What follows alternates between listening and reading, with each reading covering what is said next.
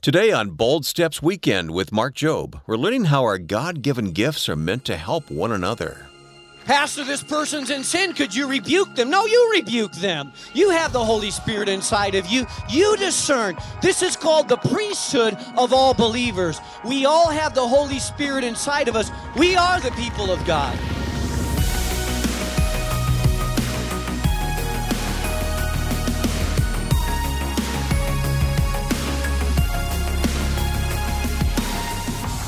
Welcome to Bold Steps Weekend with Mark Jobe, Senior Pastor of New Life Community Church in Chicago and President of Moody Bible Institute.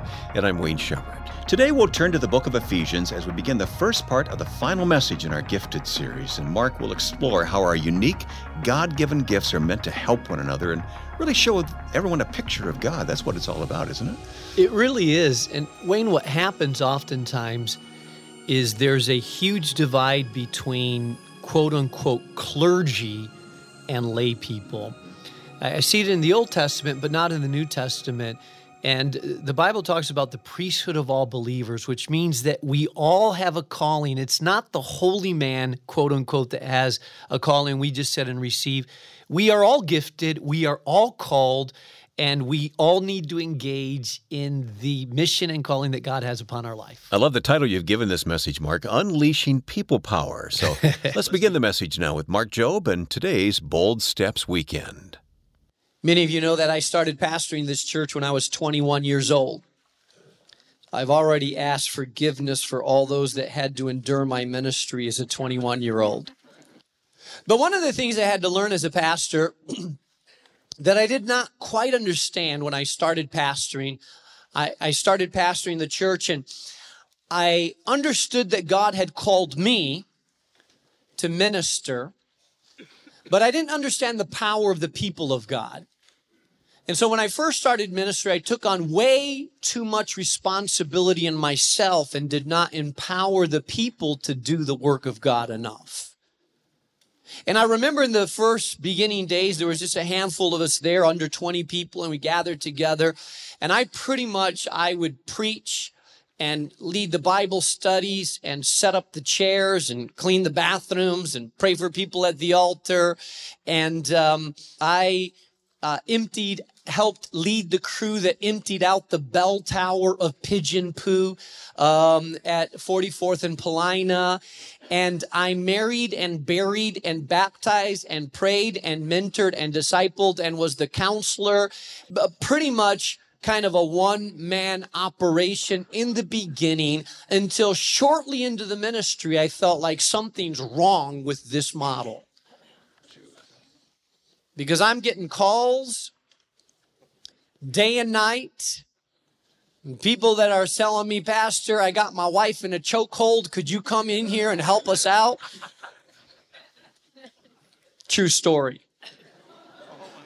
Pastor, come, could you come here? What's going on over there? I got my wife in a chokehold. Can you come over here? I'll be there right away. Hold on.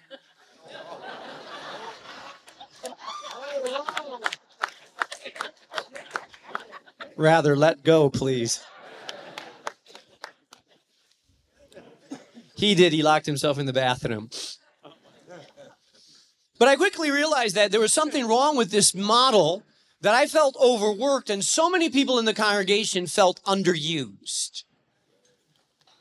We had this mentality. Many people had come from a religious environment in which there were the holy people that were supposed to do the God stuff, and then all the rest that were so supposed to just go to the man of God to receive the God stuff, but they weren't really holy enough to do any of the God stuff. They just kind of sat there and received what the man of God did and the prayer and the blessing and pretty much thought, hey, we're not really qualified to do the ministry God stuff. That's for those that have been theologically trained or equipped to do so. But the rest of us are just to kind of here, just, just, just clap and rally on the people that are doing the ministry stuff. But as I started reading the Bible, I started understanding and realizing that, hey, that's not the church in the New Testament. In fact, the New Testament church, everybody has a gift. And everybody has a call. And everybody is supposed to do ministry one way or another, whether you're a plumber or electrician or a mechanic or a police officer or a teacher. We all have gifts that God has called us to do. And when the people of God begin to use their gifts, then the church becomes an unstoppable force of change when we all discover that we have gifts to use. Tell the person beside you, I'm gifted. Come on.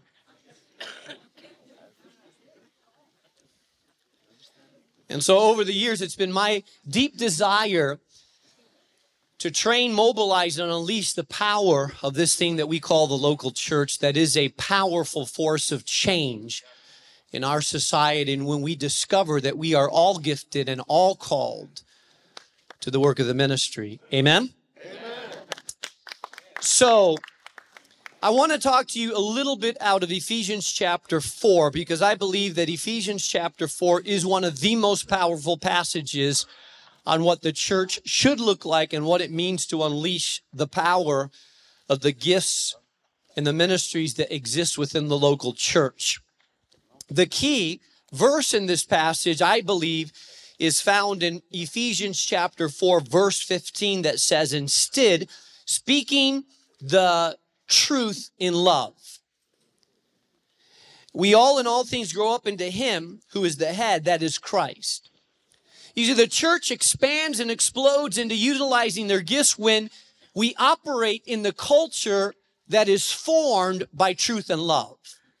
Those two words can begin to shape a culture that allows us to step into the places of being used by God. Truth and love. It's that two winged operation that allows the airplane of the church to fly. If the church only has truth but has no love, the airplane spins around as a one ring flying object. If it has only love but no truth, then it also spins in the other direction, flying around but not accomplishing much. If a church has only truth, then it always is concerned about being right, who's right and who's wrong. It's about dead theology without practicality. It's about knowledge and notes and doctrine without relationship, and it becomes sterile and heartless and hard. And many of you have been subject to that kind of church that was all about who was right and who was wrong, but it just seemed like no one really cared about people in those churches. And then you may have a church that emphasizes love and it's all about love, but they have no concern about truth. And so, whatever anybody does, it's well, it's okay, it's all right. We're just supposed to love everybody, but no one's challenged. No one's moved forward. Everybody stays the same and is patted on the back and says, Well, we're just loving everybody, but no one's challenged to grow. No one's challenged to become more like God. No one's challenged to go on mission. No one's challenged to believe. No one's challenged, and oftentimes believe the wrong things because there's a lack of truth, even in the emphasis of love. So if you have a church, a church that has the balance of truth and love, you have a dynamic, powerful force that can move forward and bring about a lot of change. And so I want to just talk to you for a few moments about that in Ephesians chapter 4. If you take a notes, jot this down.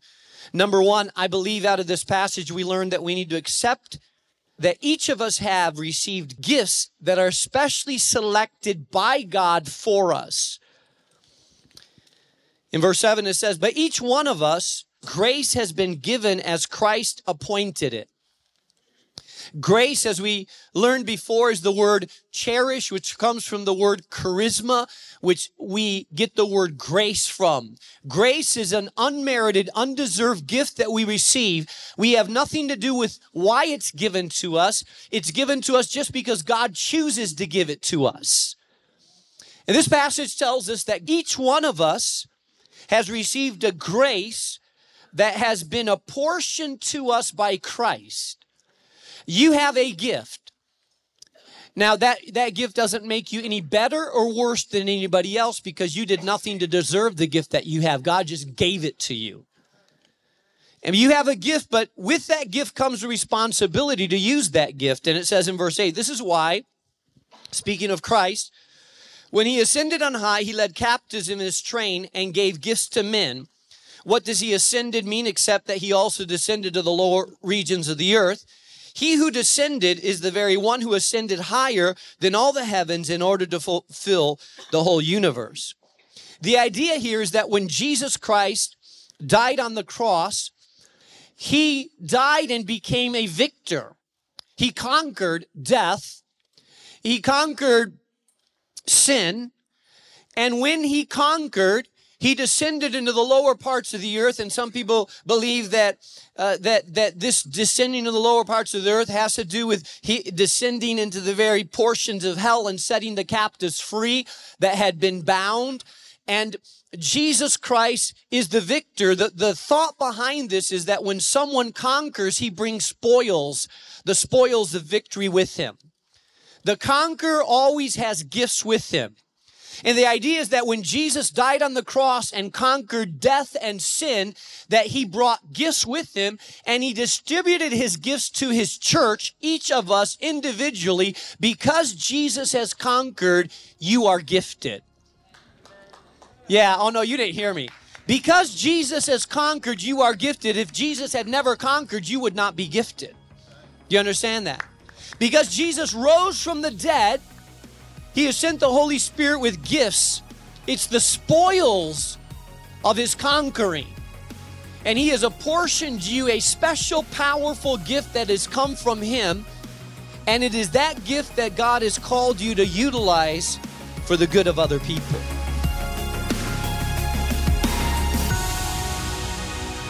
You're listening to Bold Steps Weekend with Mark Jobe, and for more tools and resources designed to help you unleash your power, visit boldstepsweekend.org.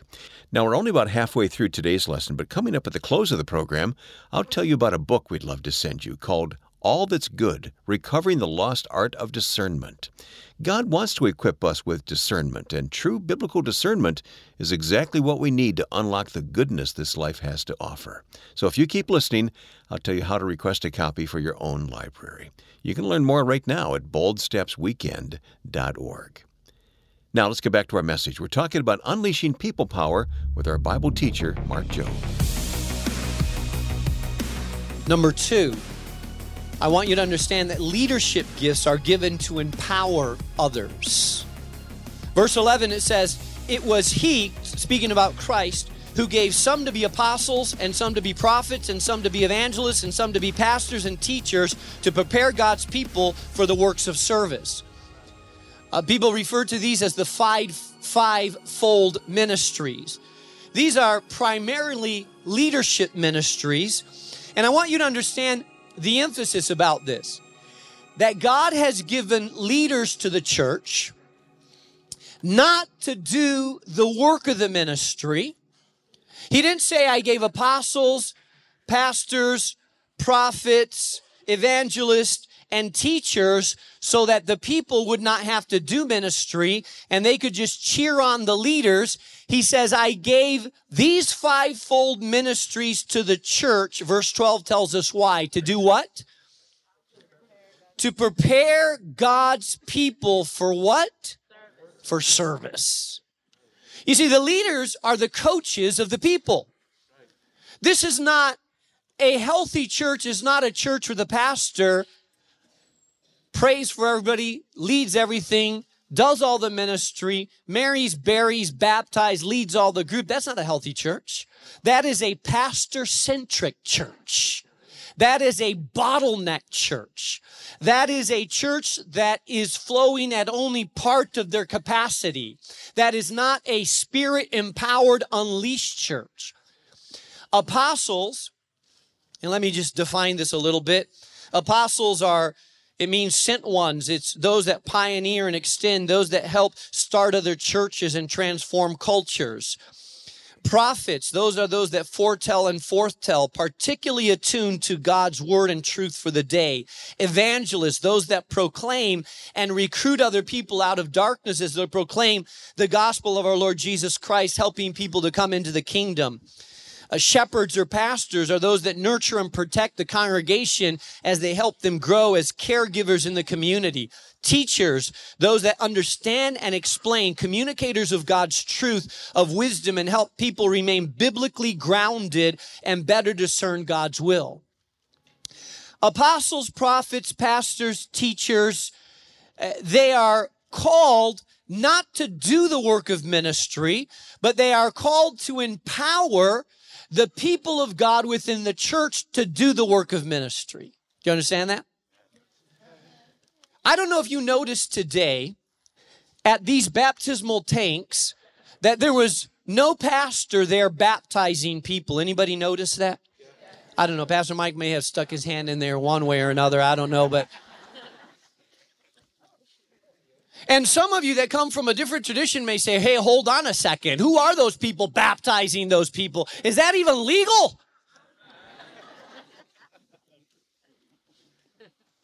Do you know why we had people, mentors, around them? Some of them housewives, some of them electricians, plumbers, city workers, teachers who are doing the, bapt- the baptizing. You know why?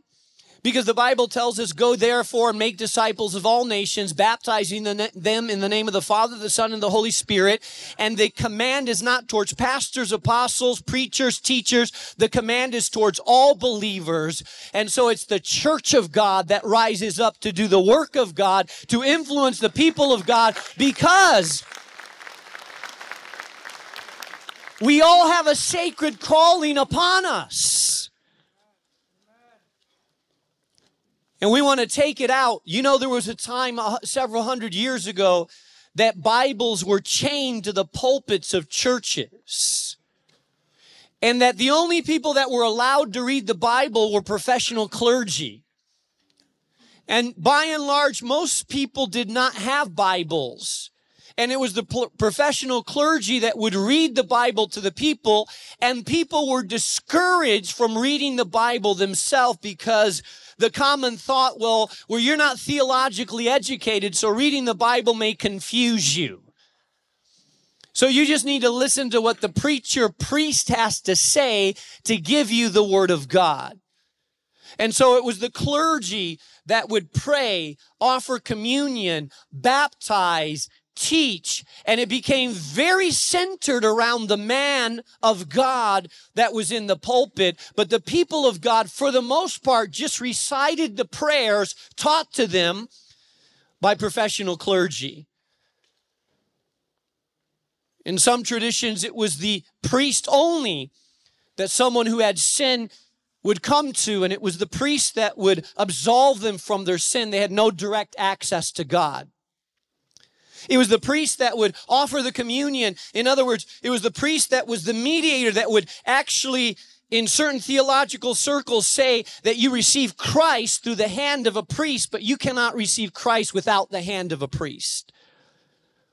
In certain circles, it was the teaching from the Word of God that was given only to the only through the clergy, and no one had access to it except through the clergy. It was the clergy that would forgive you your sins at the end while you were dying and about to meet your maker. And unless you had the clergy do a special ceremony over the dying person, that person felt like I'm going to, i will probably end up in hell unless the man of God comes and does some special prayer over me. That gives a lot of power. Access to God is not through the people in that theology Access to God is not directly through Jesus in that theology. Access to God is through the priest or clergy or man of God. The people come to God through the man of God who dispenses religious services. That is not biblical.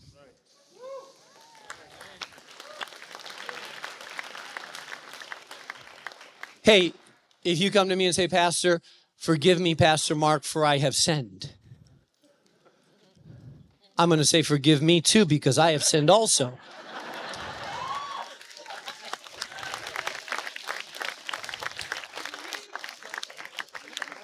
Don't come to me with your sins. I didn't die on a cross. I didn't pay a price for you.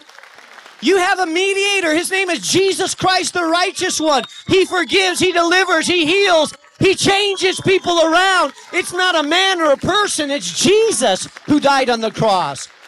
You don't have to come to me to get to Jesus. You go directly to God through Jesus Christ, the mediator. You have direct access to the Father. You don't need an in between person. You already have that in between person called the Messiah, the mediator, the high priest, Jesus Christ, the righteous one. You don't have to come to me to try to figure out how to pray, you need to learn how to pray. You don't need to come to me for me to teach you the Word of God. You need to study the Word of God on your own. You don't need, hey, listen. You don't need to bring a person to me and say, Pastor, this person's not saved. Can you save them? No, I don't save anybody. You need to lead them to Jesus. You need to pray over them and help them to come to God. Pastor, this person's in sin. Could you rebuke them? No, you rebuke them. You have the Holy Spirit inside of you. You discern. You are. This is called the priesthood of all believers. We all have the Holy Spirit inside of us. We are the people of God. We are the people of God.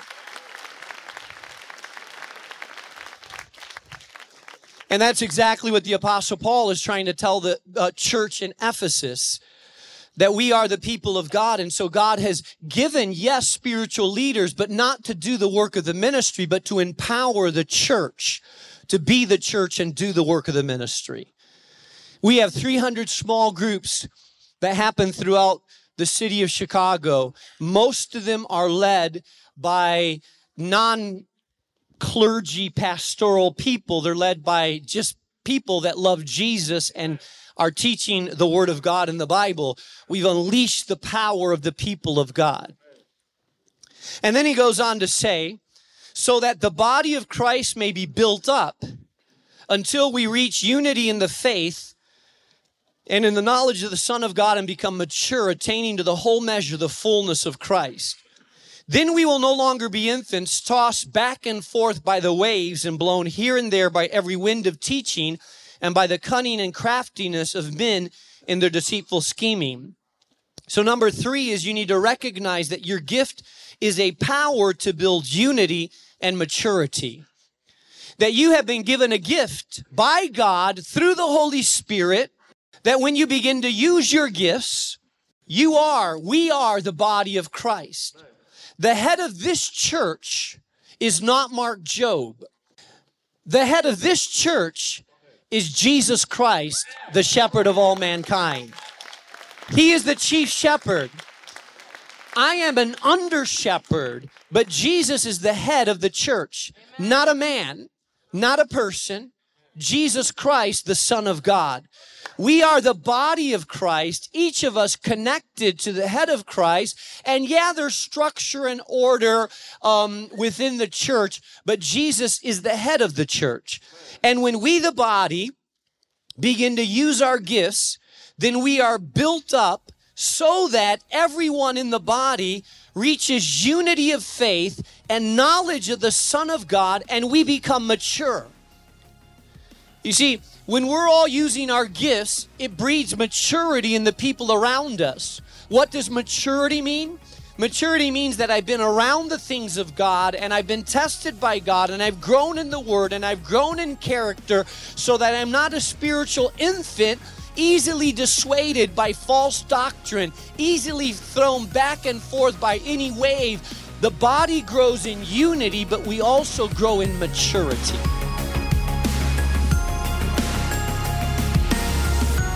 That's Pastor Mark Jobe, and you're listening to Bold Steps Weekend. You can find us right here in your local station and online at boldstepsweekend.org or listen on TuneIn Radio. These are just a few of the ways we're making it easy to listen whenever and wherever it's convenient for you. At Bold Steps Weekend, it's our mission to discuss real life issues such as the global uncertainty and economic hardships we're all facing in an authentic way, a way that helps people remember and focus on the hope of Christ. And by giving a monthly gift to support this ministry, you'll join a special group of listeners that we call Bold Partners. These faithful monthly givers are believers just like you and me who want to see the world focus on Jesus everywhere. So sign up today by calling 866 535 5580. That's 866 535 5580 or sign up online at boldstepsweekend.org. And today, whether you sign up to give a monthly gift or you give a one time donation of any amount to support Bold Steps Weekend, we'll say thanks by sending you a copy of our latest Bold Action gift. It's a book by Hannah Anderson called All That's Good Recovering the Lost Art of Discernment. If you're tired of feeling unsure in your decisions, exhausted from the worry that your next step will land you somewhere you don't want to be, make a great choice today by requesting your copy of this insightful guide to wisdom. Ask for the book, All That's Good, when you contact us. Go to boldstepsweekend.org. And one last reminder before we go don't forget to sign up for Mark's weekly email devotional, The Bold Stepper Weekly. It's free and delivered automatically to your inbox every Monday morning.